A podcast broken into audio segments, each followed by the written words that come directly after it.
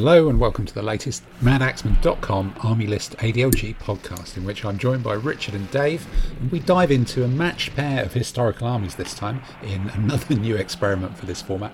This time we're looking at the Hundred Years' War, an army in which the English and French effectively came to be as nations, but really it's about Crecy, it's about Agincourt, it's about Poitiers, and it's about a load of other smaller battles that weren't recorded, and it's about English longbowmen and French chivalry two famous lists, two maybe not so popular lists, want they're on the table, but we're going to hopefully show you how. So sit back and enjoy the podcast. This means war.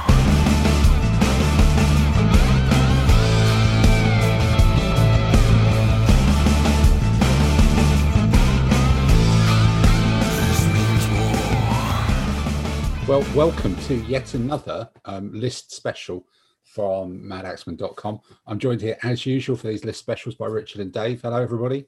Good morning. Good morning. Good morning. You almost waved there, Richard. That doesn't really work podcast wise, but um, but we're, we're getting better at this. Uh, we're struggling towards it. It's all good. And um, and in our trot through the the popular but under underachieving maybe um, lists of the world or, or lists of the um, ADLG Army List book or, or booklet section, this time, we're actually looking at two lists in parallel, which are are something of a matched pair, and um, and actually mark quite a important part in military history and an important part in political history in in the structure of Europe, and that's really the period of the Hundred Years' War, um, and the more specifically the English list and the the French list. It's you know it's a legendary war. It's got the the great battles of Crecy and Poitiers and Agincourt. It's got Joan of Arc. It's it's got the move from from a sort of yeoman soldiery and chivalry into into more professional armies. It's got the foundation of of two countries really. But from a wargaming point of view, it's got longbowmen, and um, they're usually so cool that most sets of rules make up a special troop type for them. And, and I think that's kind of one of the the interesting questions as well. But um, you know, other than that, it is by definition a hundred years, um, or more than a hundred years if you look at the the dateline, and it, it is famous for certainly from the English side um, three battles, but given I believe the French ended up winning. Um, I suspect there's some other battles that the French won, um, the English lost that, that we don't get taught so much about over here. But um, and then there's kind of peripheral people around the edges. There's the Low Countries, there's the Burgundians, there's the Scots as well, who all kind of drift in and out and are, are, are secondary characters on this this particular stage, and uh, and that is all set against that backdrop of of military evolution. But um, I don't know, sort of uh, over to you guys. What you know, looking into these lists, is this a period that you know, you'd you were surprised about how much depth there was in it? Was it one that you knew quite a bit before about, or, or, or what have you been surprised about digging into the background of these lists? I think one of the the interesting, just sort of looking at the history, it's it's quite interesting to see as you said, it's it's the real crystallization, perhaps, of English and French nationalism and the shift from essentially feudal armies to professional paid armies uh, for the first time in a thousand years. Um, so, so that's quite a shift, as you say. The rise of infantry versus the knights that are dominated in the sort of 11th to 13th centuries both the longbowmen and by the end of the period, the rise of pikemen uh, is beginning to come through, um, both in the Low Countries, Switzerland, and, and to a degree Germany. Um, so, so it does point uh, mark some very significant social, national, and military changes. And as always, war uh, forces that. But also, we have to remember that in the middle of the war, we had a catastrophic plague in the form of the Black Death, which also, I think, had some fairly major impacts on, on society and the outcome of the war. Yeah, and, and I think picking out one thing from that, the um, the um, the longbow, which I mentioned in my my preamble, um, in an era that if you go back, you know, you can see how the knight evolves from chivalry and and they're just kind of good and effective. And but before that, you know, the the Norman period and the, the early part of the medieval period, it seemed to be knights versus lines of slightly subpar spear people, um, and and then the longbow kind of appears as the the uber weapon to to change it. Now, to what extent? You know, we all have these stories of of skeletons from the Mary Rose with with a huge one of their arms much bigger than the other and things like that coming up. So how did how did this weapon seemingly sort of spring from nowhere and then become the preeminent weapon and then then I guess to an extent fade away um, to to some degree after after this. Where where did it just come from to to become a completely almost new weapon class that works well certainly wargaming terms a new weapon class? So it emerges in uh, in Wales, particularly South Wales, from from what we can see, and it's adopted by the Anglo-Norman um, barons in that area see its benefit and begin to use it. So it's used in the Clares invasion of Ireland, for example, and it and it's particularly picked up by Edward I, um, who faces it when he's facing the Welsh, but then uses it in his armies against uh, the Scots and his reign is really a reign of transition um, and you see it in, in the sort of uh, the late feudal english lists where you still have a lot of mounted knights but you're using them with longbow. And then the, the shift in the, the sort of 1320s is that armor tends to shift from essentially chainmail with a bit of plate reinforcing to you begin to see the emergence of full plate mail and the English start to fight predominantly on foot. The English knights and men at arms start to fight on foot. And we see the emergence then of the, the English military system that persists for the next hundred or so years and is eventually copied by the Scots. And to us, and elements of it are adopted by the French. So one of their tactics against the longbow is to dismount, and the rules reflect that you know uh, a foot knight is much more resistant to longbow fire um, than a mounted heavy knight. And as long as it doesn't, it's in open country, the foot knight will will normally beat the longbowman. But in broken ground, and the English were usually fortunate or careful enough to have the battlefields include muddy fields or other broken ground, the knight's too slow, and the firepower tends to tends to overwhelm them not necessarily directly, but what the longbow tends to do historically is it pushes the knights into column and they then head for the English men at arms on fairly equal terms. But the flanks of those columns are then chipped away at by the longbow, um, eventually leading to, to, French exhaustion and, and collapse. Uh, we see that in a, in a number of the battles. It's, I suppose it's an interesting question in terms of you know you talk about Edward adopting this and, and rolling it out, and and then at some point by um, is it Shakespearean times? You know, everybody's training to be a longbowman instead of playing football or something something slightly surreal. Like yeah, that. there are, are laws passed to that effect, and I think what that also you mentioned Shakespeare. It's quite interesting. We see um, through time, you know, in the early part of the war, you might have one or two men at arms for each longbowman. Uh, and a lot of actual knights are still fighting in the armies of Edward III. By the time we get to Henry V and later, we're seeing the ratio shift to maybe one man at arms to four, and later even eight uh, longbowmen. So a real shift. And that's partly expense. You know, the, the, the knights, I think, were paid three or four times what the longbowmen were paid. We get more men at arms who were paid as squires at half the rate of a knight. Um, and the actual term for archers in the payroll is, is often valet, you know, servant. So perhaps that also shows us, you know, the evolution of um, some of the longbowmen were coming from the personal retinue of, of, of the knights. Uh, but I think because of that, because of the cost, we, we see a much greater adoption of these yeomen. And that's paralleled by the rise in Flanders of the pikemen. And so a real shift in pride. So it's the it's the quote unquote lower orders who are doing a lot of the fighting. And so their sense of pride. And I think that's partly why they're able to resist the mounted knights better is that they have confidence in themselves and so are more steadfast. The reason a lot of the earlier medieval spear isn't so good is that when threatened by charging knights, the sheer rumble of the ground and their lack of confidence means they often actually broke before contact.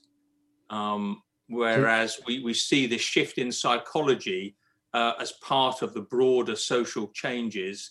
And that's also connected to the Black Death uh, because that increases the wages of the poor. Right, just by um, by stripping out a number of people from the landscape. By the competition, yes. So lords had everyone had to pay more to get work done. Right. Okay. Because I, I think it's. Sorry, Dave, you were chipping about the Black Death. Um... No, the Black Death ends serfdom to some extent. you, you, know, you get the lack of serfs. It, that changes the whole social order of the countries. You know, uh, I think that's very true. I think the other. I mean, I think Rich has covered that very completely.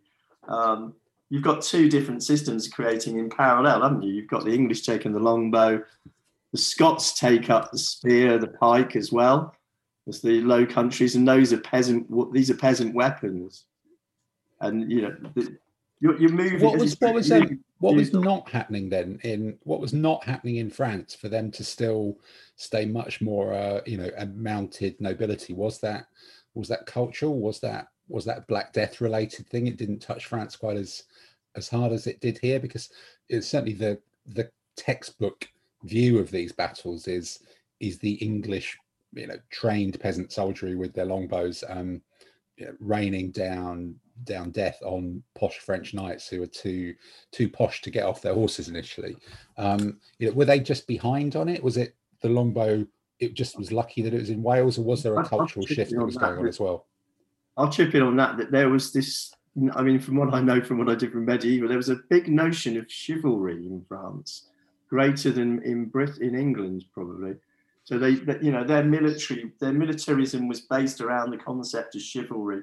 So their fighting was done by the knights, and I just think they had more knights to uh, call on. And and the English army, which you, you know, you, I think we said this earlier that you're talking at the beginning of this, you're talking about a civil war between two French states, in effect, going to war, which is, you know, the English knights and the English aristocracy spoke French. And they were fighting over their, what the English nobility saw as their rights to have land in France. So what begins as a civil war gradually changes, probably, as you're saying, through the Black Death to some extent and through the change of warfare and these are raids conducted by semi-professional army. Crecy, there, may be a force in the English, you know, at, just before Crecy, they're, they're almost starving to death in northern France. They're trying to march across the landscape to escape the, the French army. And they've lost their horses, they've lost a lot of their um, equipment, and they're forced back on this new method. And they, they kind of discover this new method of way of warfare by accident. Yeah, because that I think that's another interesting point. It's it's 100 or it's 120 years or so, and and we know of these three battles, and, and as I'm sure there are, are what famous battles if if we'd gone to school in France about when the French win at the end. But but there's only three of these set piece battles in this hundred years war that, that are the famous three. But the lists then, I guess, do you feel these lists are written for those three battles, or do they cover all of these presumably smaller raiding actions and you know great great marches around um, around France by by bands of of English people um, pillaging the countryside. Do you think the lists are, are, geared just towards the three battles, or or do they actually work at a much smaller scale to to recreate some of these other mixed arms forces? I think they're more aimed at the large battles. I mean, ADLG is a large battle set. It isn't trying to model the, those smaller wars. And a lot of those words you say were raids and sieges. Um, that's where a lot of medieval um, battle strategy would or war strategy would revolve on is, is the taking of cities, the, the control of, of provinces. I do think, and again, you know, there's uh, there's if you were actually trying to recreate one of the specific battles, you could do it from the lists. But as I've mentioned earlier, probably you have a bit too much freedom. Um, in in the list. Uh, you know, earlier phases, the ratios maybe should be different to later. But at the end of the day, the the list writer, while they're trying to capture the essence of the period, has also got to give, um, you know, when you've only got 20 to 30 units, units. you've got to allow some freedom um, in, in order to put down uh, a, a, playable force. So I think that I think the list the lists are good, but you would want to tweak them a bit if you were actually, you know, trying to do the order of battle for a specific event that, that's well documented. So maybe then it's one of those lists like the those couple of early Roman ones where it could almost do with an advisory note to say, you know, if, if you want to recreate the English army of Crécy, Poitiers, Agincourt, you should have a ratio of, of two to one, four to one, yeah. something like that, yes. possibly. But um, but you know, the trouble that that's got everybody into with the confusion on those early Roman lists, maybe it's maybe it's best it's left off really. Otherwise we'd all be answering questions online about it from people for years well it would it has to be when, when it's advisory or informational it needs to be clearly marked as that rather than prescriptive because otherwise yeah. it i think it, in, in the case of those roman lists maybe it just needs to be better translated um, because I, I, understand the French list actually says this is advisory. Um, okay, it was just a translation error.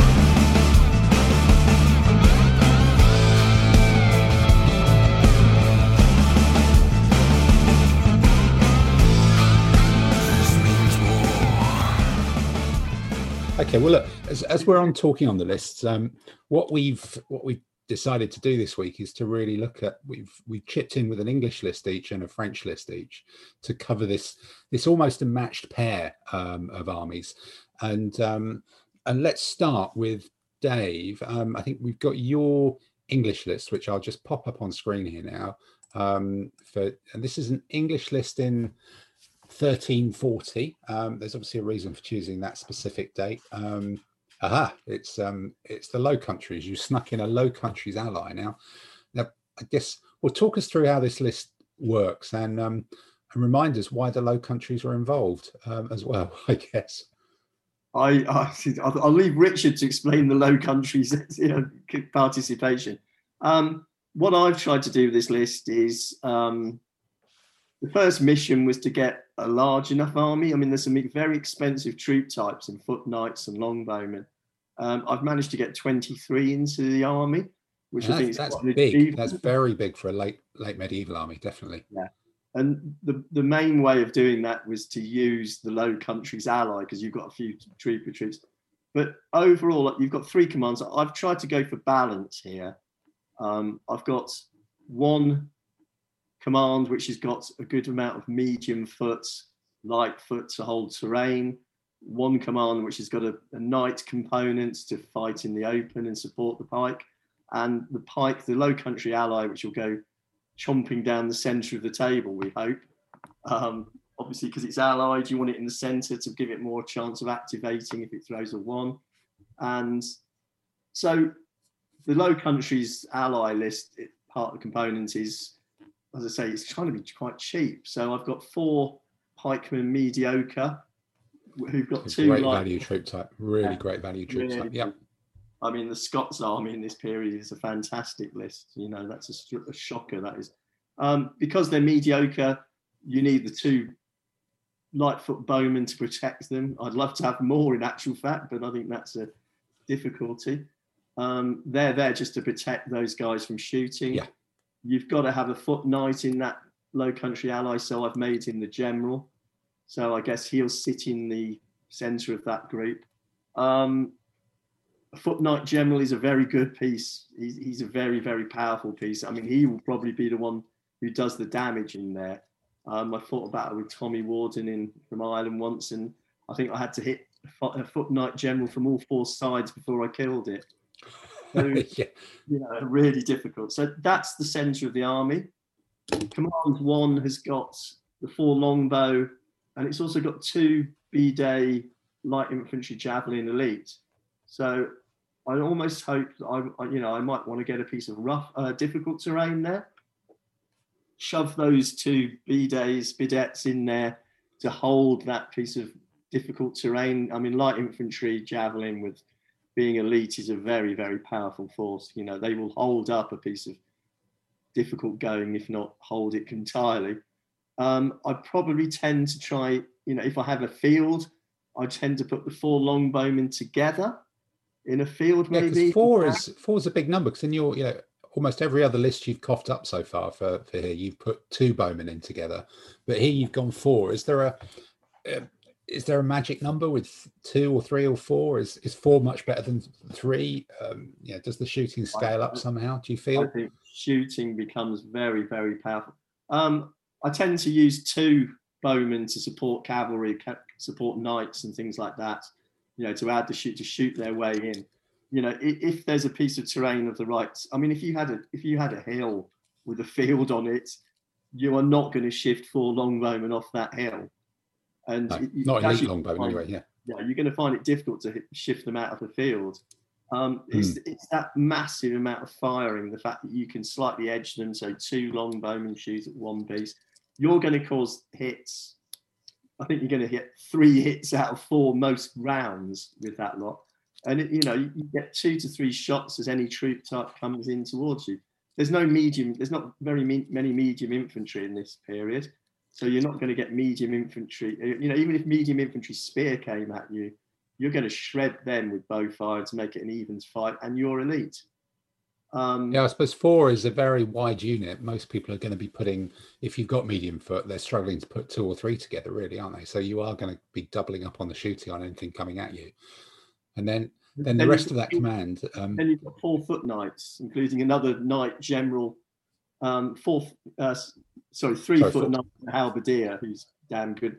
The halberdier can support the longbowmen, but you're gonna, you know, you're gonna be putting those foot knights down the centre of the table in support of the pikemen. So you're gonna be trying to get, you know, those. okay. Yeah. So you've got four pikemen and the foot knight with the low countries. Then you've got another four foot knights and halberdiers. So you're you're up to nine wide of proper combat stuff, plus exactly. the four longbowmen who are, are winning any terrain battle, kind of almost in the Middle Ages in a way, unless they come up against those Swiss halberdiers. But um, so that's actually giving you quite a lot of frontage with with this thing. So what about your um your third command then? That's much No, more. three. Um, you, need something which is. I mean, I'm, I'm you know, I'm, I'm thinking that's the the, not- the foot knight's first command is one wing. This is the other wing. It's going to go down the centre of the table. Hopefully, the pike are going to support those three knights impetuous. Um, and Do they, they are um, do they dismount in this period? I'm trying to think. who what where? Can those um impetuous knights dismount? I imagine as well, if need be. I don't think they're allowed to. They're not. They're not given the option. I- mean, if they're facing some sort of um, Sure, stake okay. can dismount, you know, that would be Okay. great option if you're facing that. And um, I've done my regular trick there. I've got a long bowman and a crossbowman to support the knights. Work on the outside, possibly in assistance with a medium cavalry impact. That, that medium cavalry impact can sit behind the bowmen and threaten anything which comes towards them.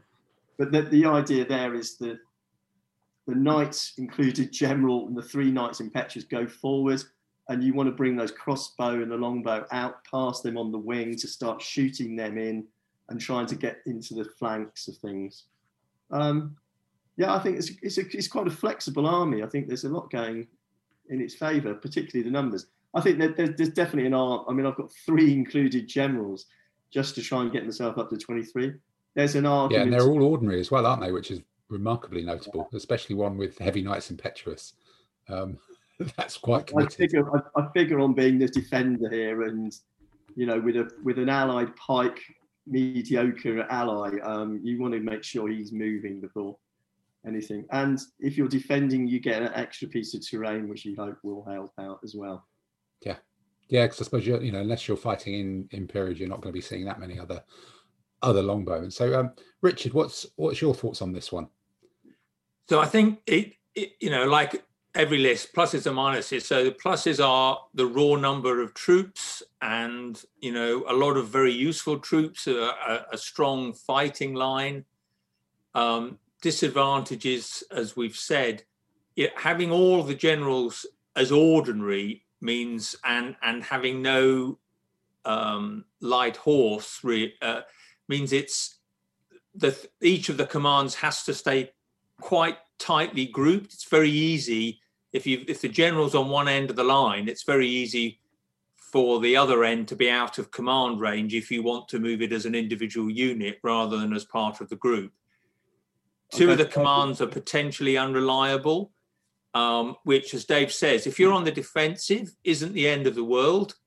Um, but it does mean that there's perhaps a danger that the opponent could try and screen off one or two of the commands and concentrate on on the remaining part but each bit is strong so even if they do that they're not going to have an easy job and the chances are that they will activate at least one of the commands if it is unreliable by closing in so you know i i, I think it would be fun to play um, but i think it would be you'd have to practice with it a few times, or you have to be comfortable fighting with a low amount of command and control.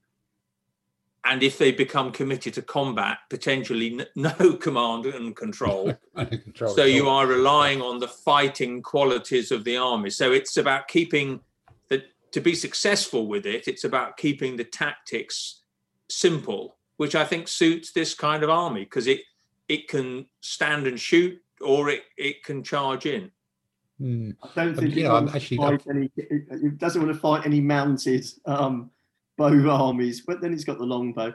I mean, there's an argument you could drop one of the longbows from the first command, and that will give you 11 points to bring, you know, commanders up to competent, stop them being included or unreliable. That's one argument. But then it, it, it is, is what it does on the tin. It's a it's this period. I've designed it to be representative. So go. yeah. It. No, I think it's yeah. a it's a good version of that period. Yeah. Yeah, I suppose if yeah, if you were just tweaking it, if you swapped out one of those four longbowmen for a second crossbowman, yeah. you'd save yourself four points, which would which would then either make one of your generals competent or not included. Because just looking at that, I think a, a, spectacular total points cost for your generals of minus fifteen I think that's, that's possibly that's possibly the lowest it's possible to get, isn't it? I don't think you can do more than that. Um, no, minus fifteen. That, that is absolutely, but yeah, I mean, the other, the other argument I would have, if you if you're going to use somewhere to drop a base, you might want to be looking at raising those four pikemen from mediocre to ordinary, and make it even tougher in a fight. You know, because the Low Countries ally don't have to be mediocre; they can be ordinary. I think they're allowed four or something like that. Whether that actually works in terms of the ally, I'm not sure. But there's an yeah, if you're allowed four, you'd be allowed two, wouldn't you? You could you could yeah, bump two of them up to um up to mediocre, and um you probably and tweak one the longbowman for another crossbowman. Yeah, I know. Yeah, yeah. Okay. Well, look, so just a quick comment yeah. on the history. Yeah. The, the reason yeah. the Low Countries became involved is that the um, the English had a a huge bit of their export trade was selling wool to the Flanders cities um, for them to make into cloth. And um, at this, the whole point of the war was who should be the king of France. You know, did did did Edward III have a better claim through his mother, or or the French nobles wanted what they would regard as a truly French uh, king? So the half brother of the Count of Flanders uh, dis- got the agreement of Edward III to support him as the true count. He swore homage to him, and a number of the Flemish cities, particularly Ghent and I think Bruges, then use that as an opportunity to legitimately rebel because they could claim they were supporting the true king and the true count. Um, hence why in this early part of the war, those cities provide allied troops um, to the army, and often the the English um, armies were marching between sort of Normandy and Flanders through through northern France. Quite a few of the campaigns do that. Okay, so is this a um, one of those allies that was theoretically possible, or is is there record of of um, you know Low Countries citizens participating in in some of these combats? Um, I'm I'm I don't know whether they actually they didn't fight in any of the big battles, but certainly um, they were up. They were in arms in support of the English.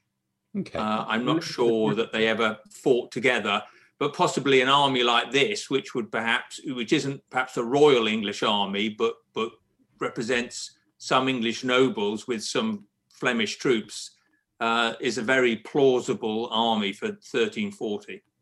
I think well, tell you- lists are pretty accurate. If you know, I think there must have been at least one occasion when the English had some low country in there, as they would have Took the put it. field.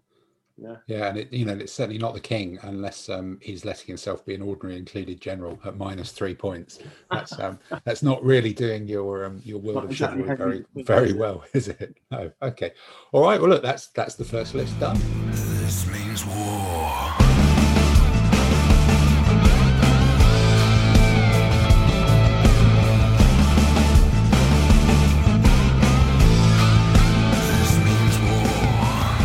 So look, that's one English list in 1340. And if we um if we move on, I think looking at it, Richard, I think one of your lists is also 13. No, um, is also 1340. So Yeah. um, if I can if I can try and throw that one up on screen, um, let's just get the screen share working properly, and it's 1340. Um, here we go. So you've got 22, another another good number because it's north of 20 for this one. Um, you've also got zero initiative, but you've you've oh you've you've really gone big with a competent general um, on this one. You've got the the Germans, the medieval Germans, but and um, and a nine, a five, and an eight. Um, so talk us through this. Which which one would you see going down first, or, or which which command do you want to talk about um, in which order for this one?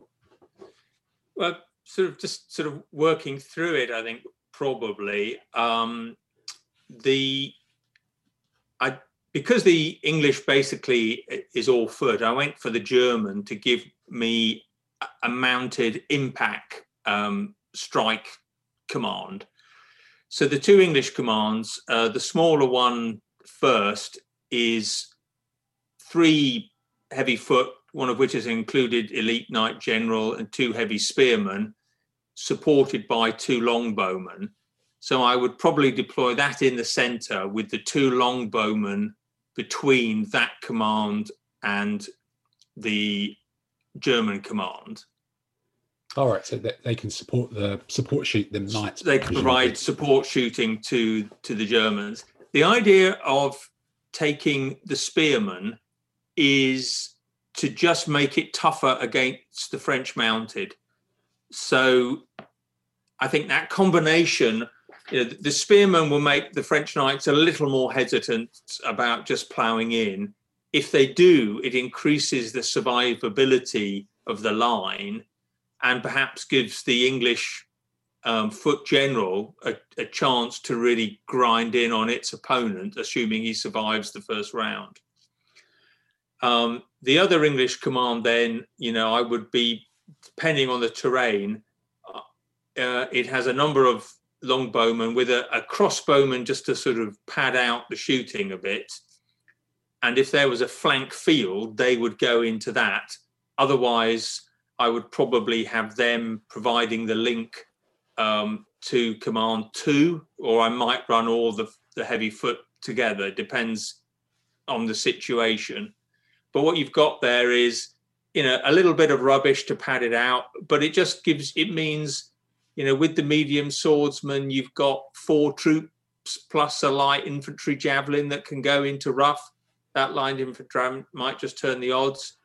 And the idea of the hobelar is probably just to hang around behind the line and plug a hole if one appears. But if the tactical opportunity presents itself, it can swing wide and threaten a flank. Yeah, actually, just just looking at those brigands, that medium swordsman, um, medium swordsman mediocre, it's a pretty dreadful troop type. But in this micro period, um, it's not like the French get loads of good terrain troops either, is it? That's kind of as good as anything that's going to find in there, really. Well, I've often played Hubert using, he often uses the Hundred Years' War French, and he uses this troop type effectively because it's not very good, but when it's facing nothing or it's just facing a light infantry um, in the rough, it, it can be quite potent and it can threaten a flank. And the big thing is because everything often costs 8, 11, 14 points, there it is at five it can really help you grow the army into the low 20s instead of having an army of 19. Yeah, make, just by existing, it makes the rest of the stuff more survivable because Exactly. the army's going to last longer, and, and It- nothing's going to come in there and get it, is it? Exactly, exactly. Okay. Um, the Germans themselves, then, um, I think I, I picked up on our now sort of fairly standard idea of having some spearmen to support mounted. What I like about this combination is that I would, rather than having the knights on the outside, I'd probably have the crossbowmen on the outside, then the spearmen, then then the knights, and then the longbow of command two. So you've now got quite a nice mixed line with quite a bit of shooting, um, some sort of durability with the heavy spearmen, and some punch with the impact knights. Um, so all in all, quite a quite um, quite a mixture of troop types, a reasonable size. Um, yeah, I I'm not in love with it, but but out out of out of what I think is a very challenging list, I feel this is something that I could put down against any opponent and and, and have a chance. Yeah, that that German command with a couple of crossbowmen, couple of spearmen, three heavy knight impacts, and a mounted crossbow. That is a proper little all arms command, isn't it? Really? Yeah. That, that does that does do quite a lot. And then your final command is just the textbook. Um, well, actually, it's more spearmen as well. You, you've gone six spearmen in the army, so it's it is designed to fight the French when they're all on horses, isn't it? Exactly. Yeah. Yeah. The the spearmen hold them off, and the well, it's really against anybody. The spearmen are there to hold people off and to hang on while the longbow and the knights do the damage. Okay, and then you've got um, you've gone for the minimum number of of archers um, as well. The English archers, the four. Uh, you, you you've padded them out with some crossbowmen. The Germans obviously have to have crossbowmen as as well instead of the the longbow. Were you tempted to at any point to say, you know, is it because the longbow are too expensive? Are they not good enough? Do they not? What, what do they not do? Given they are the the troop type for this army. Well, to me, it's the spirit of the period. I think at this period, the English weren't weren't using that many longbow. That was much more later on. So I thought, well, I'll be in the spirit, and I and I, I think they are expensive, and I wanted those impact knights.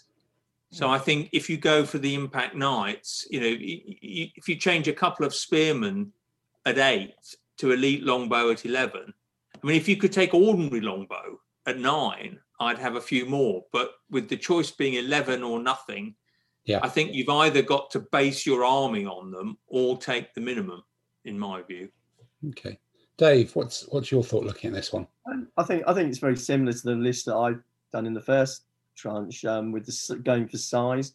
You know, we both got included generals, and the difference is one allied, but we're all s- we're save, we're trying to save nine points with command there.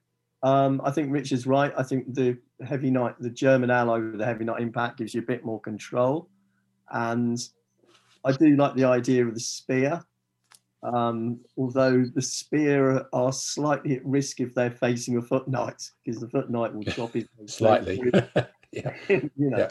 Um, I think it, it's kind of similar. We, it's balanced, and we, you know, you've got a bit of mounted, you've got bowman on the outsides. It's the balance of it that's the attraction there. Yeah. And what about the um, you know, the stakes? Oh no, stakes is from fourteen fifteen, so it doesn't quite fit in this one um, as as a discussion anyway. But um, They just add more to the cost of a Yeah. very expensive Yeah. drink type. in fact, maybe maybe even as a generic point, you know, stakes they give the enemy the opportunity to dismount, Yeah, which sort of then neutralizes the longbowman, but but could force the enemy to dismount and lose lose maneuverability. What's what's your two views on on stakes? Are they are they worthwhile, or is it always too much and and too little tactical flexibility? I think if you go for a lot of longbowmen, so you don't have the heavy foot to protect them, then I think they're worth taking because even if your opponent dismounts, he goes, he's now a heavy foot, but with only three cohesion. And if the longbowman can put a wound on the foot knight, and they still have a reasonable chance of doing that because the foot knights are only advancing at two, so you should get three, maybe four shots at them. If you can put a wound on them at contact, you're zero all. Yep. And True. you know the longbowmen are elite, so and it really, if it's in an open competition, what it helps hold off is is the enemy mounted archers and uh, and things like that. So to me, it's a choice. If you're going for eight or more, I would go, and you're going a longbow dominated army. I, I would take the chance and take them because not everybody brings dismounts. Um, if if you're going the minimum and you're relying on the heavy foot to protect them, which is a kind of earlier type army, then I wouldn't. You a you can't take them, but I wouldn't take Yeah. them. I, I completely agree. I think if, if if you're going long, you know, big on the long bows, you, they're worthwhile. I, I wouldn't bother. I've I've played with both versions with using French ordnance and things. Um, I think they just tend to make you too static.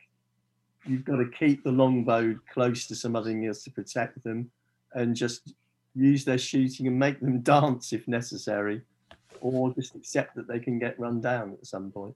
Is, is some of that because in this army it's an all or nothing option? So you've got to pay the points to to give everybody stakes, or you know if you could if you could pick and choose and give some units stakes or or not, would would maybe you think about it differently? Is is, is part of that thinking because it's all or nothing?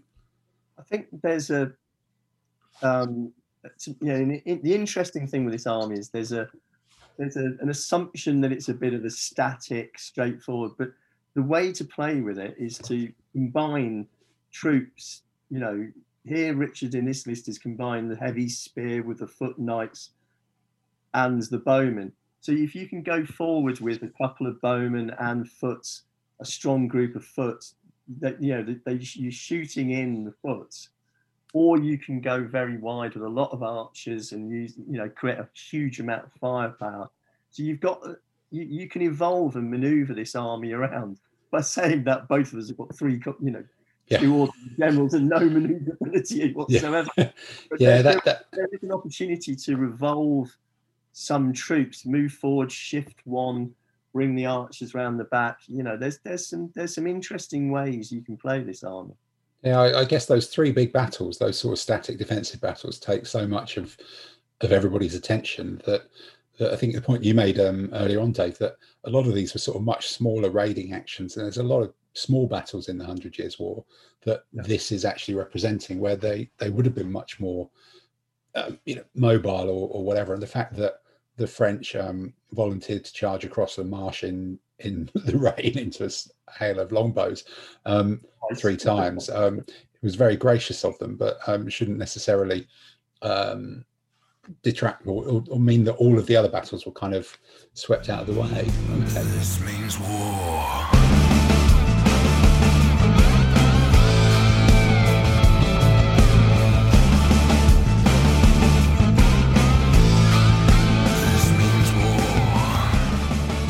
Well, look, let's um, let's move on and look at the the third and, and final English list, which is one that I've I've conjured together. This one's a bit later. Um, it's a a fourteen fifteen um, list, and you know I've gone with let's use the toys, let's use the longbow, and let's use the stakes if you're going to have them. Um, if you've got the option of doing it, let's let's throw that out there and try and make this longbow first list. And I think this is, I suppose, the question with this one is is sort of the question I've, I've just asked really is is this an army that is for doing those big three battles and and relies on some some degree of um, participation from the enemy in your plan um, or, or how viable does it stand? But but what i've gone here is is that much smaller the, the that kind of the lowest limit to which you can probably sensibly do a um, a medieval army, and a 19. Um, it's a nine, a five, and a five.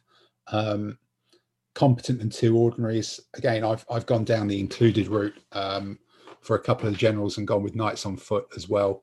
But this is just all about getting the best quality stuff that you can really, and and trying to get the enemy to commit to attack it, and and relying on the sheer volume of shooting to see if that works. So, so my um, my big command, um, really, you know, which is sort of probably ends up kind of central, but it, has got the ability to go into terrain. I think with this one, you're trying to scatter terrain all over the table and and have lots of patches of terrain to cause maybe a more one-dimensional enemy army you know little challenges of how do i deal with that spot there or that bit of rough or that plantation or or, or whatever that might be in the middle. Um, you really want bits and pieces in the middle to disrupt a big solid line coming at you.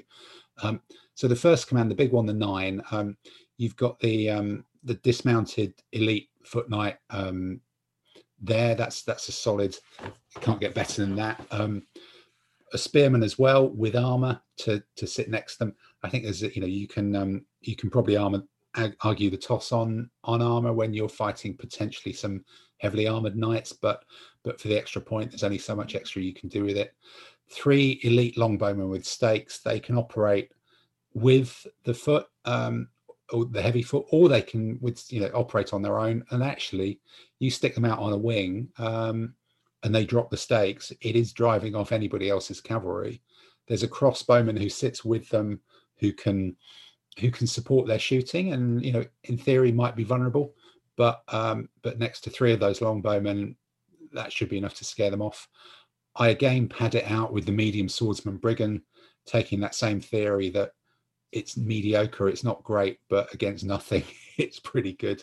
Um and a light infantry javelinman to to dance around and do a bit of screening. And and again that that medium cavalry impact it's quite a you know going into a flank, I'm a big fan of medium cavalry. In fact, you know, I, I use a lot of Arab armies with the mediocre ones. You're anything that medium cavalry can't take on frontally, you're not taking on frontally. But there's a lot in this command to occupy the enemy. Do they look at the foot knights, the spearmen, the longbowmen? They're dealing with shooting.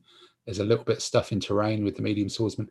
That medium cavalry can kind of sneak around, and you hopefully the enemy forgets it's there and then it pops up by moving a lot faster than everything else. Um, and it also gives you quite a good edge if you do come up against anybody's medium foot who, who are unwise enough to venture into the open um, and, and trying to chase down your longbowman. So it's it's a nice little counterpunch to that. The the second command is is just kind of a textbook. This is four longbowmen with stakes and a foot knight included general. Um, he gives it resilience, but you're probably deploying the the four longbowmen together. You could spin a couple of them off and, and send them off to to really give you a massive amount of shooting on one flank and, and use it as a three and two. You could even drive it down a flank and and there's not much mounted. Is getting past five longbowmen and a foot knight um, either way. And and once they pick up the stakes again, they're still moving three. They can get back into the middle quite quickly the third command is pretty much much the same. A slight slight difference, basically just shaving a few points off by having effectively the same command, but instead of four longbowmen, it's got three um, and a slightly cheaper crossbowman. Um, really, just otherwise it would be 18, which does start to completely scare me. So, um, so this was saying, but it, it does rely on getting your stakes down at the right time and, and getting them up at the right time um, and getting some bits and pieces of terrain scattered around.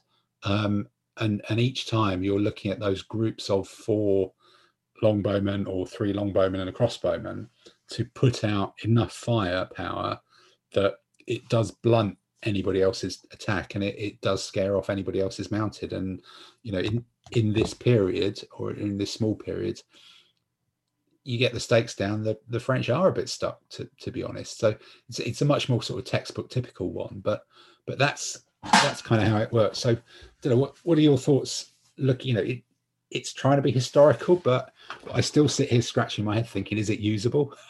I think there's a couple of other comments to add. Yeah. One, particularly commands two and three, you've got the choice of either grouping the archers or you could actually use them as a kind of early um, Renaissance heavy foot with with two firing wings, mm. um, which I think there's some evidence that the English deployed like that. Um, mixing the crossbowmen in is particularly effective because if you are facing enemy foot knights, there's still only protection of one against the crossbow. Yeah, and you let the crossbowman take the lead on shooting. and, um, exactly and with with then the the longbowman in in support so that that means even even the foot knights aren't completely safe if you can concentrate your your fire on them uh, because it does take them time to to grind forward so yeah, and, and moving them in little groups of two, they've got they have that ability to to manage who they're shooting at quite quite easily. Yes. You know, the disadvantage is as soon as the bowmen aren't in a group, you're spending more points to deploy the stakes. Yeah. So that's what you've got to weigh up. And I think that's so it'll depend upon your opponent whether you want to keep, whether you think you're very likely to use the stakes, because you may end up never deploying the stakes. Hmm. It's a threat. I think the re- the thing that really neutralizes elite longbow is light infantry.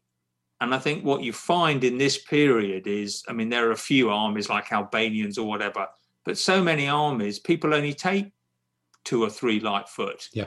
And if, if an elite longbow is firing at any heavy troops, it, it's amazing the factors. You know, you're shooting at spearmen on a on a zero, but you're elite. So you know you can you can very quickly pile on the pressure on an opponent. Yeah, no, I, I think that's right. And, and again, particularly if we look in this mini period, you you look down that French list and um, and there's two light infantry. That's it. That's all they're allowed. So Yes. those two light infantry are going to struggle to stand in front of um, well, whatever this is, um, ten longbowmen and two crossbowmen, aren't they? They're, they're going to have to be dodging, doing a bit of dodgeball left, right, and centre to catch all those arrows before it hits their heavy foot. And if they dismount, then they're slower, and the longbow can just back up out of the way. I Dave, what's, what's your thought? comment I'd I think you're, you're going to be defend. You're going to go for a defending in forest here, aren't you?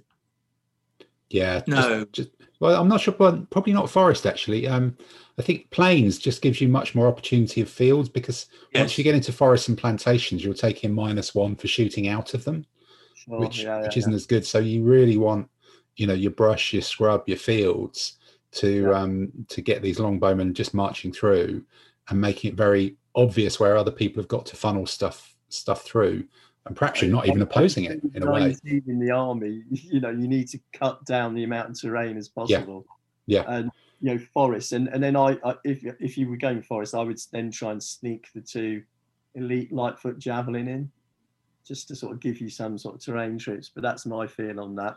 Yeah, Um, but I I wonder if you know if you're trying to do that, you're trying to to get around the flanks of a of a different army and break it up. And actually, you want people to think, "Oh, sod it, I'll have a go at the longbowmen."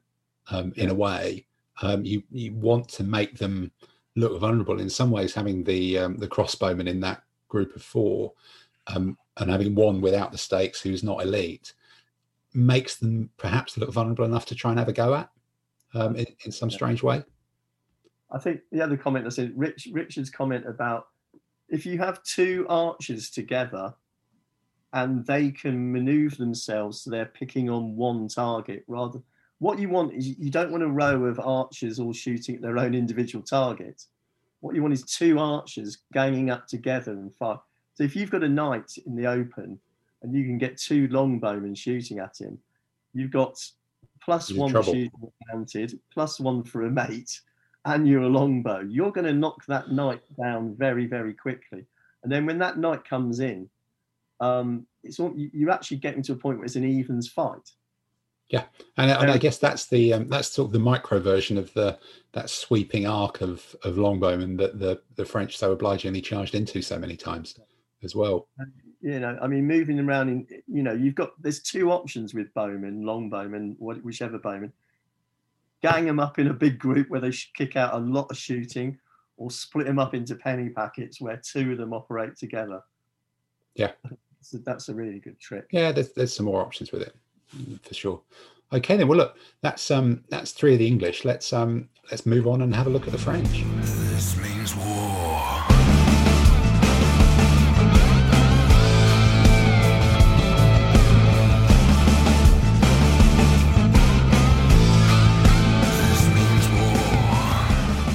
Okay, then. Well, look, we've covered the English. Um, always best to do the winners first, I guess. Oh no, no, I suppose by the end of it, they weren't the winners, were they? Um, but both sides get to win. What a great, what a great campaign. But let's look at the French, which on the paper, you know, on the surface of it, is an army with a lot more options to it. It doesn't um, draw your eye to you're supposed to be using longbow, um, and and it's got some very good quality mounted units, um, but it's it's thinking about fighting an opponent who's optimized to deal with that, which does present kind of a an unusual challenge in um, in drawing up a list. But Dave, let's have a look at yours um, first. You've got a 1429 list with um, I can see you've actually put some proper generals in. You've even gone proper full-on strategist, um, Joan of Arc, I imagine. Uh, yep, yep, there she is. And you've got a 13, a five, and a um, a teeny tiny four there um, in your um, 22 unit initiative two 1429 100 years war french army. So you know did you enjoy doing this one more? Was there more toys to choose from? Did you Um, because of that do you feel it's a better list or is it still as hamstrung as, as some of the others? Well, this one this one actually took to a competition. We had a one day competition in central London, okay. And I, I designed it because I thought I want to use Jeanne d'Arc. Yeah I'd, I'd actually played um, uh, Tommy from Ireland in the competition, and he brought Foot Knights, which I kind of dismissed in the past. And I Mhm. thought, right, I want to copy that and have a go with it. So I came up with this list in that sort of instance, and um, it came a cropper as soon as it got hit Oh, right. mounted knights. In fact, Okay. four, five mounted foot uh, mounted knights ran straight over my foot knights, which was a bit of a shock. Mm. Um, but I thought I'd found some tricks for that. So it, it, against the mounted, it wasn't good. But I think it's a fun army. I think it's fairly ac- it's fairly accurate for the historical period and is things. it, is it kind of been designed thinking about the english army as an opponent in mind is there a bit of that or is it just a more Um, generic one It's trying to be sort of generic, and but I mean, the, the one thing I I mean I was actually trying to think about fighting mounted, okay but that didn't work at all. In Right. the first command, you see there's a light artillery, and my idea was the light artillery sits in the line with the foot knights, and any knights that come close, you go up and try and shoot them down. But that just didn't work at all. Light artillery didn't work at all. Didn't work. Well, look, run run us through. Talk us through what's in each command line by line, then, and then we'll we'll have a look at it. Sure. I mean, so the- the third core, core three is two heavy cavalry impacts and two crossbowmen, mediocre. That's that's a you know the standard micro command.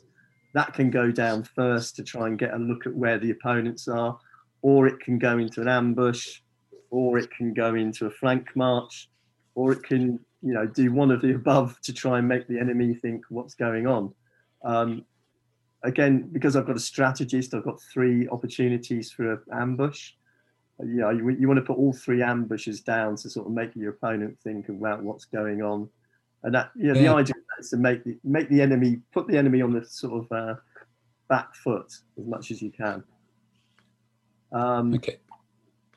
the second command is to hold a flank as much as anything because you've got some uh, crossbowmen there you've got a couple of knights on foot and you've got a heavy knight's impact which as richard said in the last comment with you can sit him behind the line just to threaten keep you know, you know to be able to pull out and you know fill a hole or, or spring out from behind and use its Mm. more maneuverability to Yeah. So so two so two knights on foot are solid. Um, two crossbowmen gives you decent shooting, and the heavy knight either makes it five wide, and it's that's Yeah. you've got paper, scissors, and stone in there. None of them are, are massive, but there's just a little bit of everything, isn't there?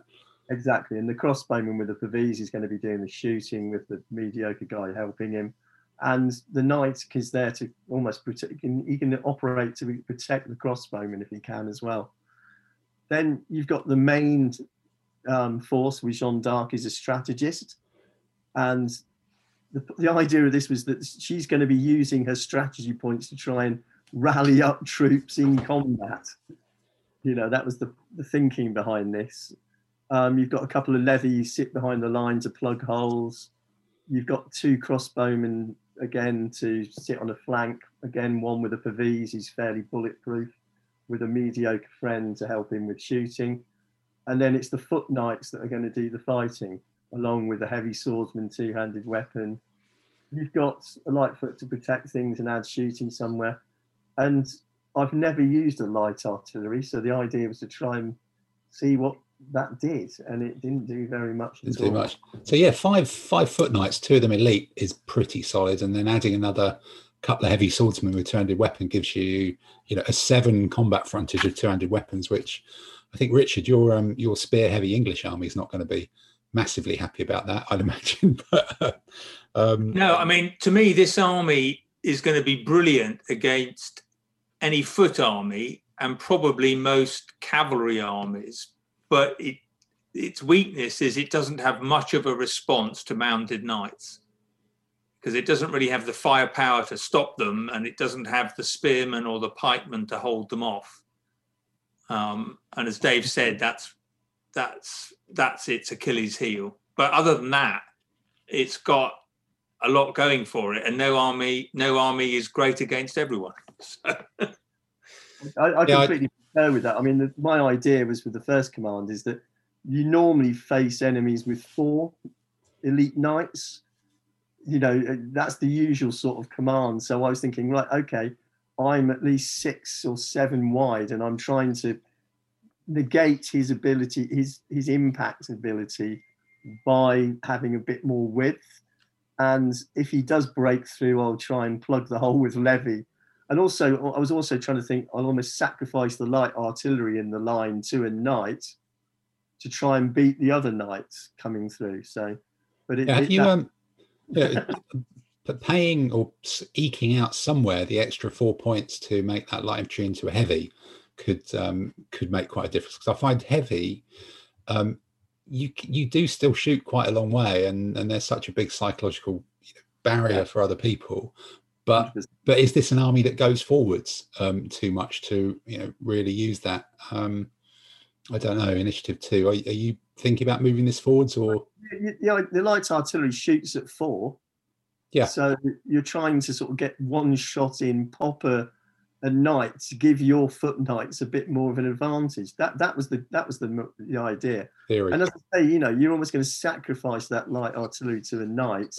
All right, it will go straight through and pop out the other side, but you're going to, you know, try and hold it. It, it, it. I'm just trying to give my foot knights more ability to win against the mounted. Was was the theory about Yeah. that? And then if I'm fighting another foot knight army, I, I think I'm I'm pretty damn strong. Yeah, quite possibly. Oh, well, certainly against another foot knight. I mean, you'd be very strong. Richard, what's what's your thoughts on that one? no, I, I think as I've said, I mean, it, it's it's got quite a long line. Um, you know, there's a nice mix. The heavy cavalry impact isn't that great head on against knights, but against a lot of other things, it'll give them a hard time. It's a nice little flank march command. But as I say, in, in even in a medieval period where you might face a lot of medium or, or heavy knights, I I would worry about its ability to to stop. You know, e- even even a few. Um, yeah, I mean, I think, but in this late later version, you can't have any spearmen. Um, and but I think at the end of the day, you know that. So if you're facing a mounted knight army, you just have to deploy very defensively And put Yeah. down the terrain. and put down the terrain. Yeah. Yeah, yeah, just hide. Okay, all right, interesting one. Well, let's um, let's flick on and have a look at the next one. This means war.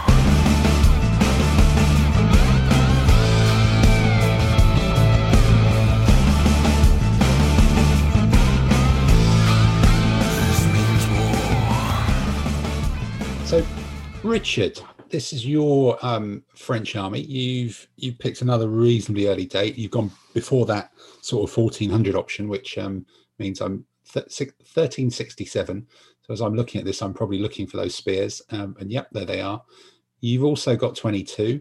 Um, your initiative's a, a stellar one here that you've achieved through two competent generals spread out in your your ten. Um, your um, it says four, but I think it might be five because there's five troops in it. Um, that might be an error on the spreadsheet, and and eight, which possibly means it's 23, um, Yes. if if those maths are correct. And um, 23, not 22. Um, weird spreadsheet error there. But um, so talk us through through this and how you put this together and what how you see this fighting?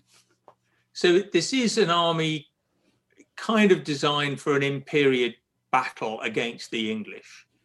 Um, the thing I like about the Pavese is that it comes into effect after the normal missile adjustment. So it gives your heavy spearmen a protection of one against longbow and two against crossbow, um, which means that it really toughens you up against their shooting, or if you were facing Huns or Mongols or somebody a- against mounted shooting. Um, it's got enough foot with them to be able to inflict pain on the enemy. So and and then enough shooting to stop somebody just hanging around in front of you being annoying.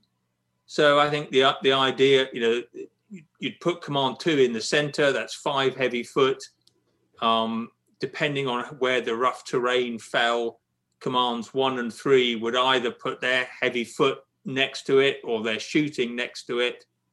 Uh, if if if it was one massive line of heavy foot, then the three crossbow on on each end would be there to hold off enemy mounted or to lap round and bring fire to bear to shoot in the long line of, of heavy foot.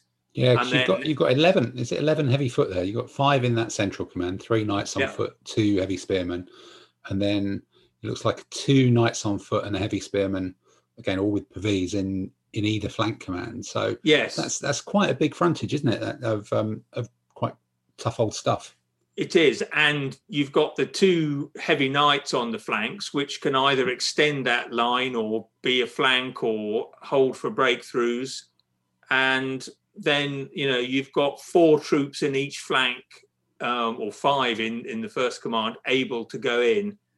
The Genoese elite crossbowman is also quite nice for, for softening up heavy foot knights or, or, you know, is quite intimidating to enemy mounted knights uh, again, that pavise just means if you're facing longbow, they're, they're not complete fodder.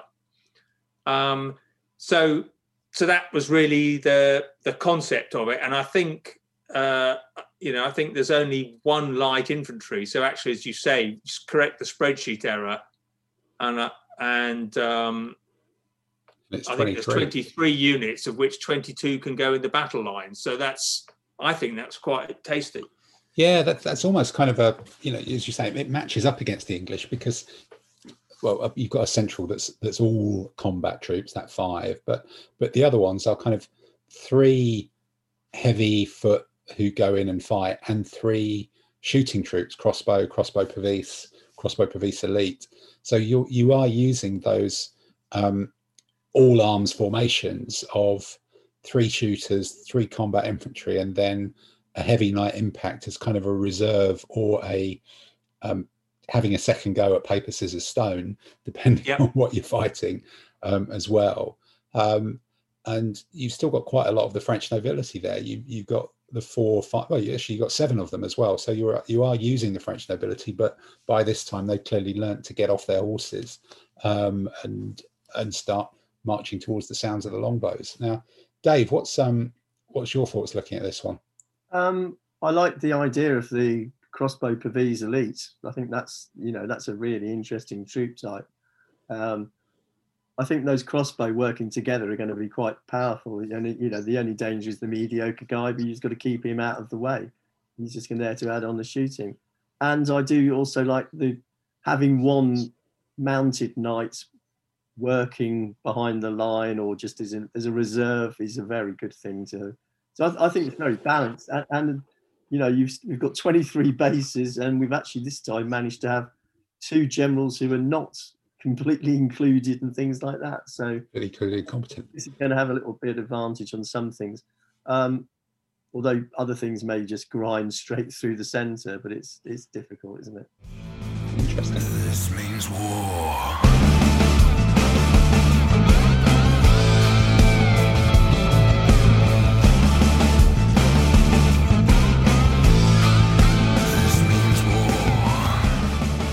All right. Well, look, let's um let's flick on and, and look at the third one then.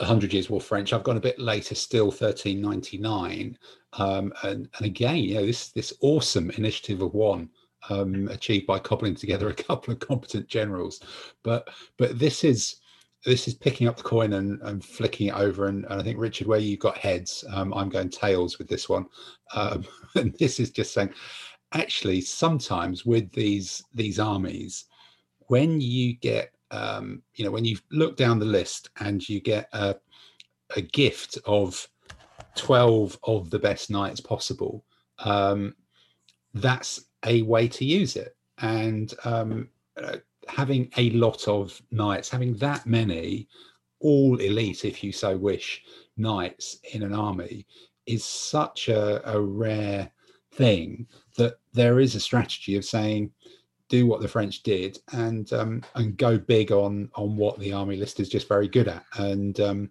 you know, it's it's a great um, army for socializing in the bar uh, because you're going to maximize the, the, the red wine drinking time uh, or, or the cider, depending if you're from parts of Normandy or something like that. But this is yeah, it's literally looking at it going, they're good at that.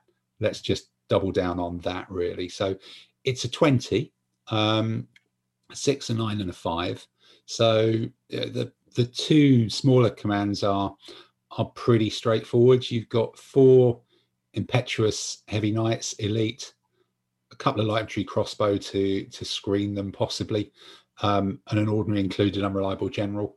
But that's four impetuous elite knights, and you're going to have to deal with that. Um, it it becomes not my problem quite quickly. The the other one is a um, a more sophisticated version of that, um, barely more sophisticated. It's two um, impetuous heavy knights elite, couple of uh, sorry, one valet, which is the heavy cavalry impact. So so the two knights can scare a lot of people off, but that that heavy cavalry is okay, but it gives you an extra thing. It can get around a flank, and a couple of light infantry javelin elite, the bidets, who can who can either screen or, as we've said before, in this kind of mini theme, they're still pretty good in rough terrain. You know, it, the two of them are going to have a staring match with um, with your mediocre swordsman, I think, at some point. Um, and then the um, the monstrous um, competent general nine strong uh, central command. And I say central, but it's still pretty similar. You know, I'm taking three elite impetuous knights and two more non-impetuous knights. That's just a points thing, but I've included the general so across the army, you've got four, five, six, seven, eight, nine. You've got 11 of the 12 um, impetuous knights, which you're just hurling at someone. Um, this is a block of five. The textbook for, for all of us, the crossbowman mediocre and the, the elite crossbowman Pavis operating to, to shoot them in and give them a little bit of extra support. Um, the two um, mediocre swordsmen um, who lurk lurk in the rough terrain, um, possibly ganging up with the um, the light infantry javelin as well.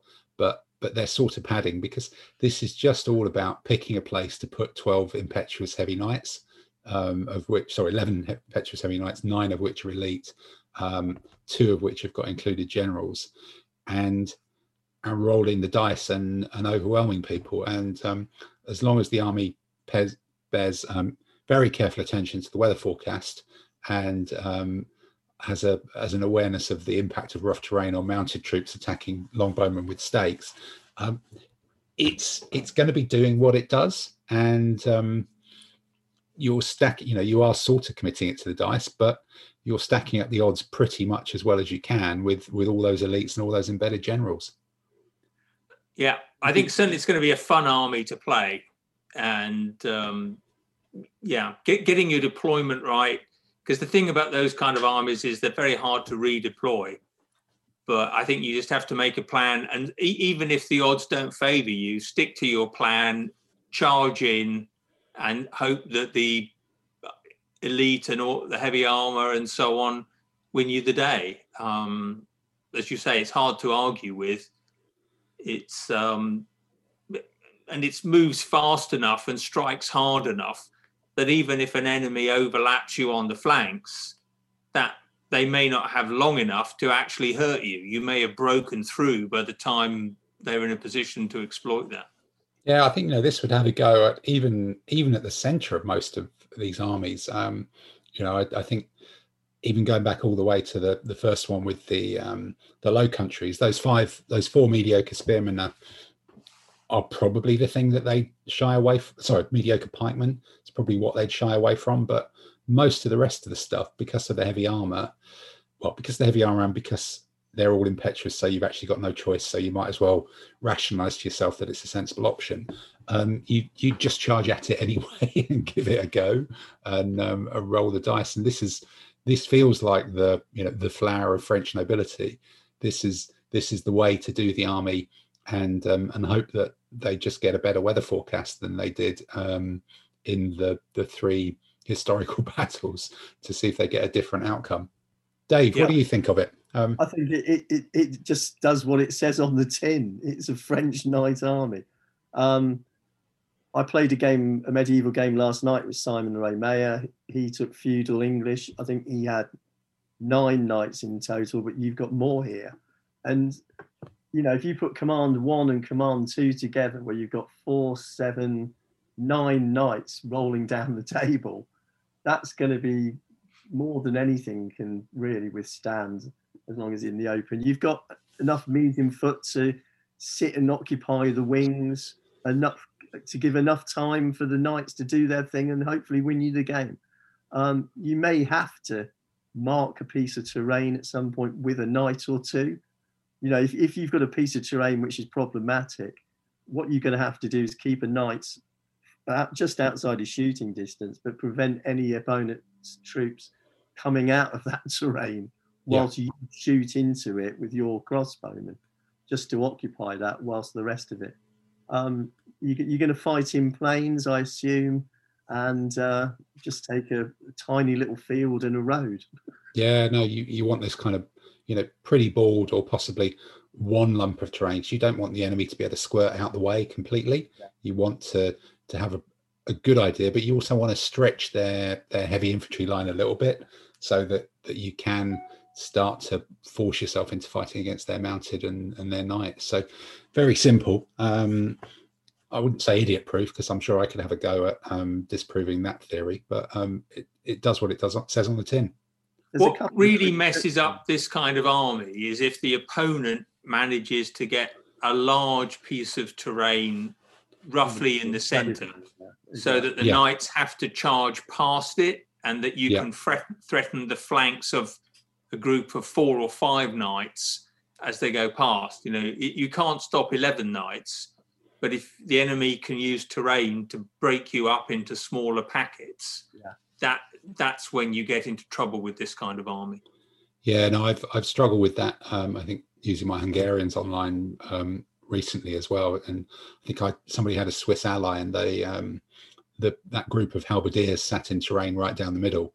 Um, I think back in DBM days, it used to be called a bow motorway, didn't it? That, um, extended straight down the middle of the table that your bowman would just march down. But I suppose here, having having thought about that and learning it, you're probably just feeding that terrain. Um, the two mediocre swordsmen and and the two crossbowmen to an extent and and kind of expecting that they're going to lose but if if they occupy and stop stuff leaping out of the yes. terrain um the knights are past it and, yes. and you've just got to accept those those three four units as attrition and hope that the rest of the army doesn't concede 20 hits before it rolls over something uh, you know the clock is ticking on it and and that's what it's got to do I think when we began playing, we were all going with heavy knight armies, and we kind of dismissed them uh, over time because we sort of realised that there's a lot more subtlety to the game than we thought.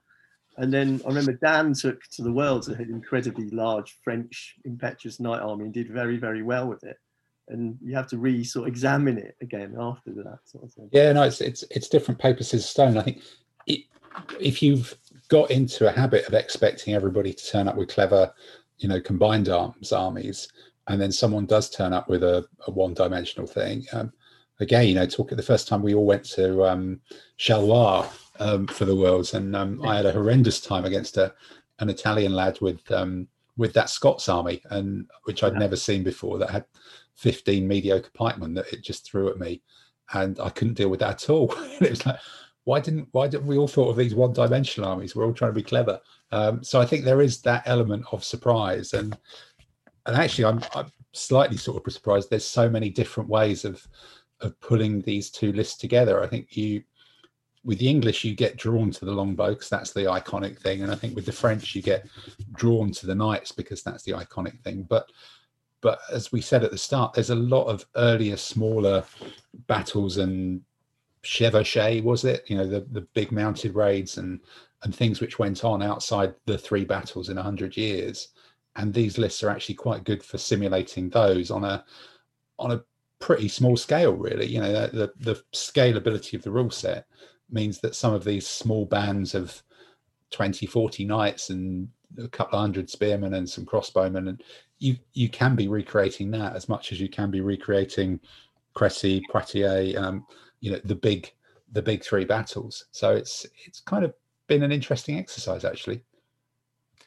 As as always, I think it shows that every list, if you focus on one list at a time, it's amazing what you find. Yeah, no, very much so. Very much so. Well, look, let's um let's move on and, and have a look at some of the figures.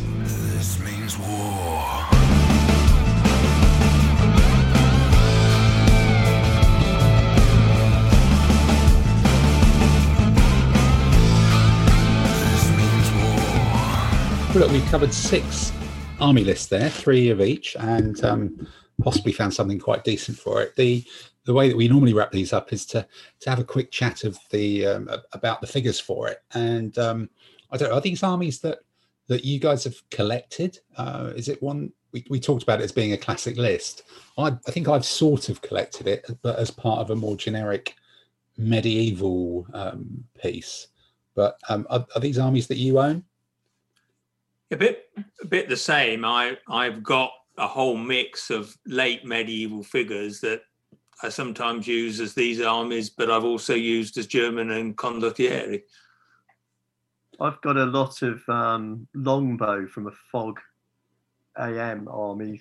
Uh, in, in fog, the uh, Hundred Years War English was quite good. You could use the longbowman as a sort of like miniature um, Sherman tank running around in groups of fours or sixes or something. So Yeah. I've got a whole drawer full of um, longbowmen. So I've got the longbowmen, and I built up a Donnington army from having Donnington's longbow. Very, very pretty. And Yeah, they they produced that. That's one of their first new era ranges, wasn't it? I think. Yeah, they're very, very good with the padded uh, jackets and the things. So I really like them. So my my basic medievals are all Donnington.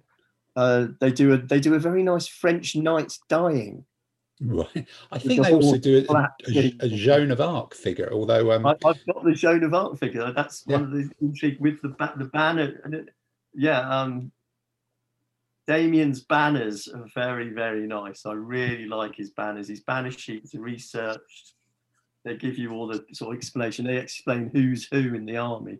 So I bought the Okay. Jean d'Arc banner, and I've got a Jean d'Arc figure because that you know I, I actually built the, the list we did in this with the. I mean, I thought I've never used a foot knight army hmm, let's have Jean d'Arc as a strategist. Let's put some artillery. Let's put some really strange toys into it and see where we get to. And I- Yeah. I really, are the um, you know, is it fair to say that the the mounted and the the foot knights here are or, sh- or should be noticeably different from generic late medieval knights and um and dismounts, or or is it once they get dismounted they they look all pretty much the same all the way up to the end of the period in um in 15 mil with black undercoat and some dry brush? Are I, we I think unfair? it depends how much of a purist you are. Yeah. In that, if you are a purist, the Poitiers Crecy era, the mid 14th century, have the heraldic um, jupons, you know, which are the they're the tight fitting um, heraldry? Okay. over their over their armor rather than the looser 13th century um, surcoats. Whereas as you move into the 15th century, everybody just tends to be in bare metal. Right.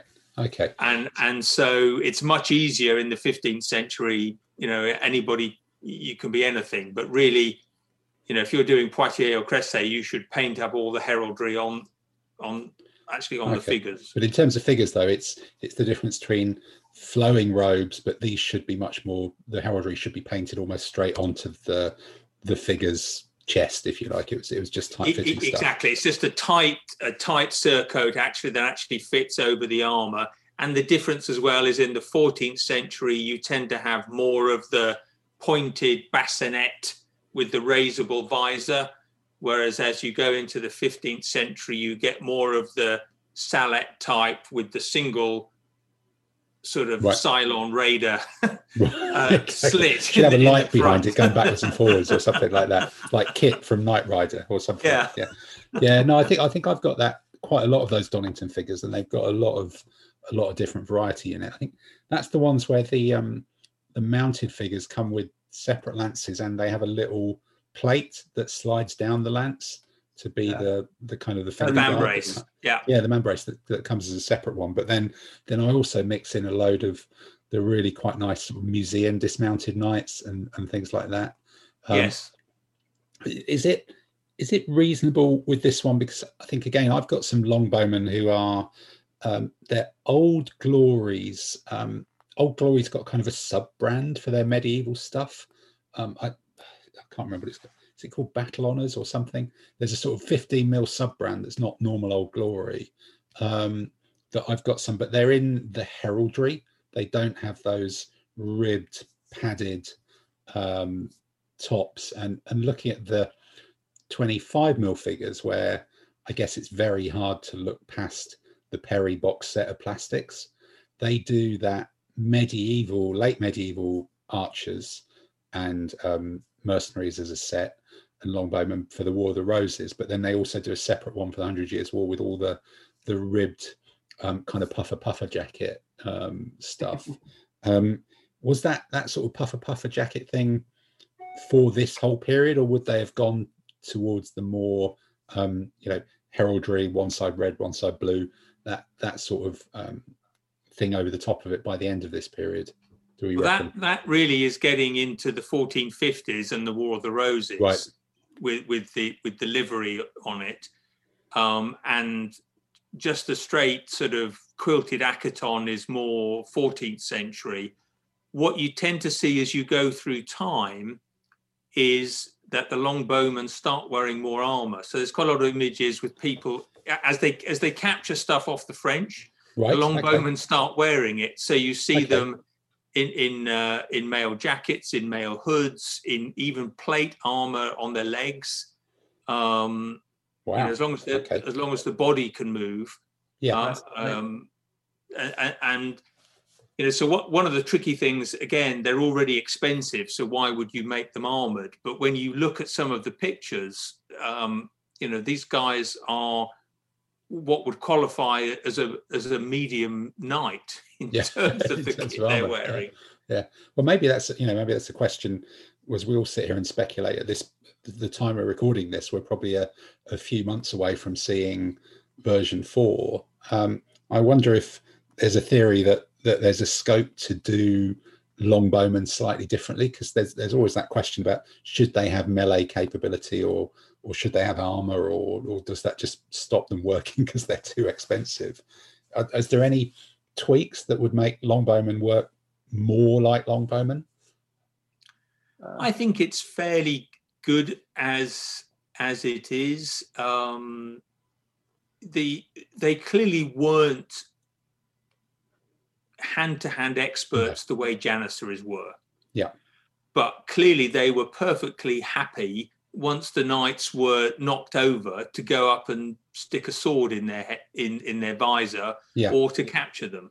Yeah. Um, and I think simply by being elite, they, you know, if you put a, an elite longbowman in hand-to-hand combat with a medium swordsman, they will win forty percent of the time. especially so- if they damage the other guy on the way in. and if they've damaged the guy on the way in, they will win sixty percent of the time. Yeah. Well, maybe maybe it's then um, it's just that inability to actually charge opponents. Maybe they um, well no, th- can bowmen charge damaged opponents though? I'm trying to remember the rules here. I think they can.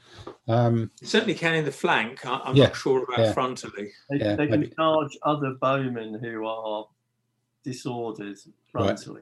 or something. Okay. But it's also they can also charge if the enemy's an overlap. So one of the tricky Yeah. things by having the medium swordsman, even if it's mediocre, you put him in, and then all your bowmen can go in. just can all pile in as well to support him.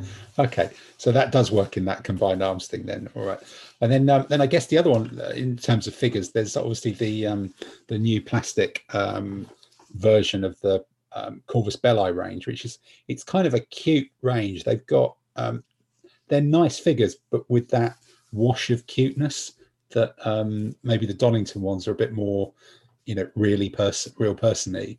Uh, but there's a there's a cute dimension to the Corvus Belli ones, and um, in fact, I think somewhere I think I've um I've cooked up a list using that um that specific um box set to see if there's something there that um that can be done. However, I'll see if I can. Why you look for can- those? I'll see if I, just want to plug, screen. Yeah, yeah. Who else? plug in for Essex because I think this is this is one of the periods where I really like their figures. You know, particularly you perhaps don't necessarily need all all the animation for a heavy Yeah. knight on a horse. True. Uh, and I, I have a lot lot of theirs, and yeah, they they are a bit vanilla, but I think I, I really I really like them for this period. Yeah. I- well, I, think I think I agree with that. I think the Essex. I, I did an Essex uh, Hussite army with Essex, and the foot knights, even the mounted knights, they can be a bit splayed out with their arms out wide and things, and, and the lancers can be a bit chunky.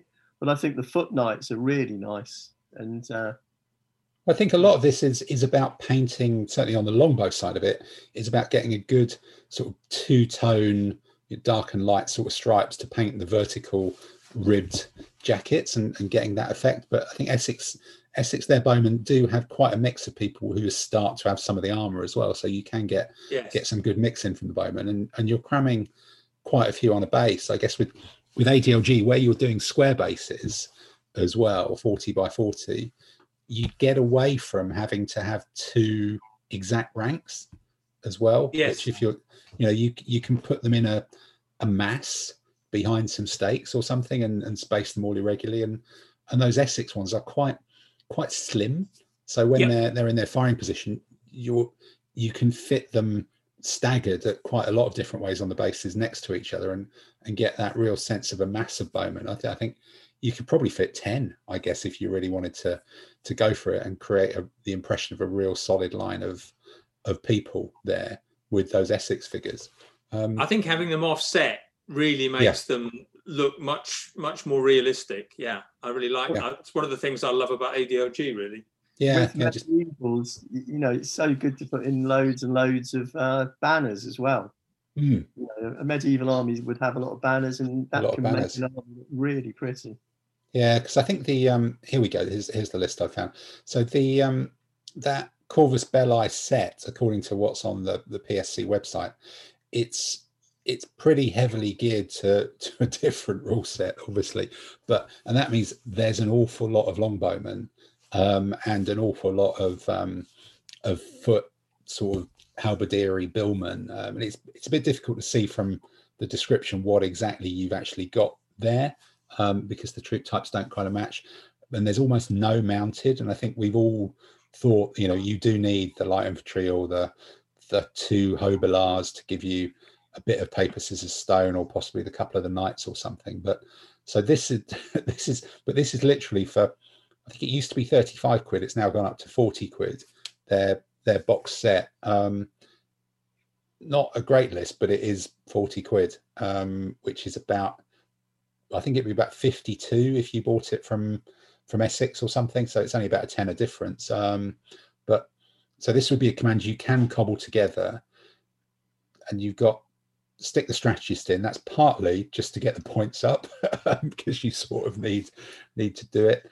Um, two foot knights, um, a halberdier, and four longbowmen in your first shooting and mixed um, mixed command.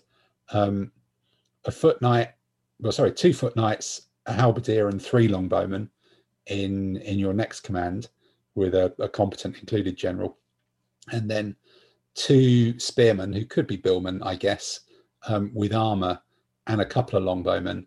So you're using eleven longbowmen there.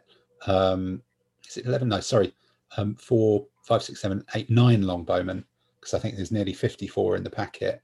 um, or officially to do it, which it's not a great list. Um, I think you'd probably end up spending the 25% discount on metal figures on on extra figures to make it into a proper list anyway. Um, and you'd get some wastage on on the longbowmen and and possibly the halberdiers but there's there's something there.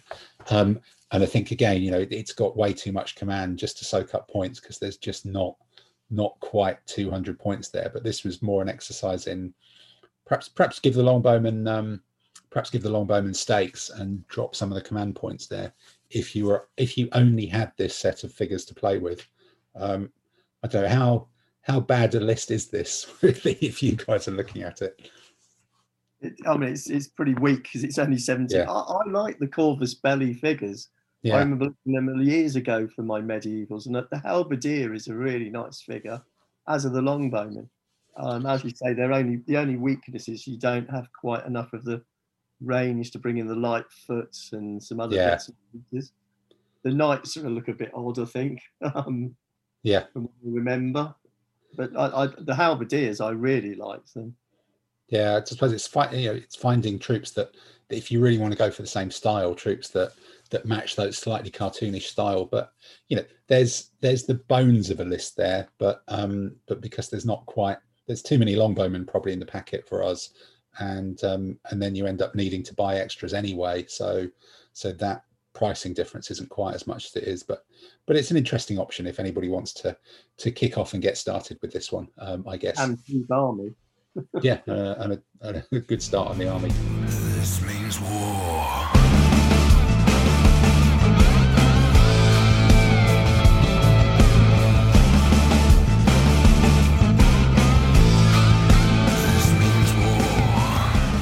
Okay, well, I think that's rattled through all of those then. And um, you know, I think Richard, you you said earlier, the more you stare at a list, the better it is, or the better chance you have of actually finding something half decent in it. And I think we all probably started this one thinking these are all a bit rubbish. Um, I'm not sure if we managed to convince ourselves that that we might think about using some of these yet. Um, but The French But one, I would. I mean, I, I've seen Hubert use them a lot, and Yeah. I've found it very hard. I mean, I find it hard to beat him anyway, but he, Yeah. he plays the French a lot, both mounted and dismounted, and um, he he's really got uh, some good ideas on on how to use them. Um, the English, um, I, I just think the the War of the Roses version Yeah. tends to be better. Yeah, Um, yeah, you don't get the German ally, but but you get some cheaper versions of the troops, and and you you just get, you know, I, I just feel happier. I think looking at that. Yeah. And, and if you're going with Perry, I think it's easier to do the figures and morph them to other things. So yeah, they fit I would be more completely. tempted to go to do a to do a 1450 army rather than a 1415 army. Yeah, I'd I, th- I definitely think do that Joan of Arc army again. I think that's Yeah. quite. There's something in that army as long as you don't get ridden down by mounted knights. yeah and I, and I think with the perry stuff the way i'd um i'd approach it is i'd just use the wars of the roses longbowmen anyway and um plonk them on table for this and hope that no one notices or complains I don't. it's like most people most of the people we play Yeah. don't have enough history Yeah. to, to to know those finer points well, well to And be I- honest neither, neither did i before we started this conversation so Yeah, um i think I- that's I certainly that's don't in point. care. no no i exactly. certainly don't care Yeah. i mean if some if somebody uses something completely outrageous Yeah. i get a bit sniffy yeah but having you two know, like different using sets an elephant to be a knight but yeah mean, other than that exactly yeah but having two different sets of longbowmen for for because they wore their jackets in a slightly different way 50 years apart is um is probably going a step too far even for for our extensive and aggressive purchasing campaign yes yes indeed. And on that note um we will we will love you all and leave you. So goodbye from all of us. Thank you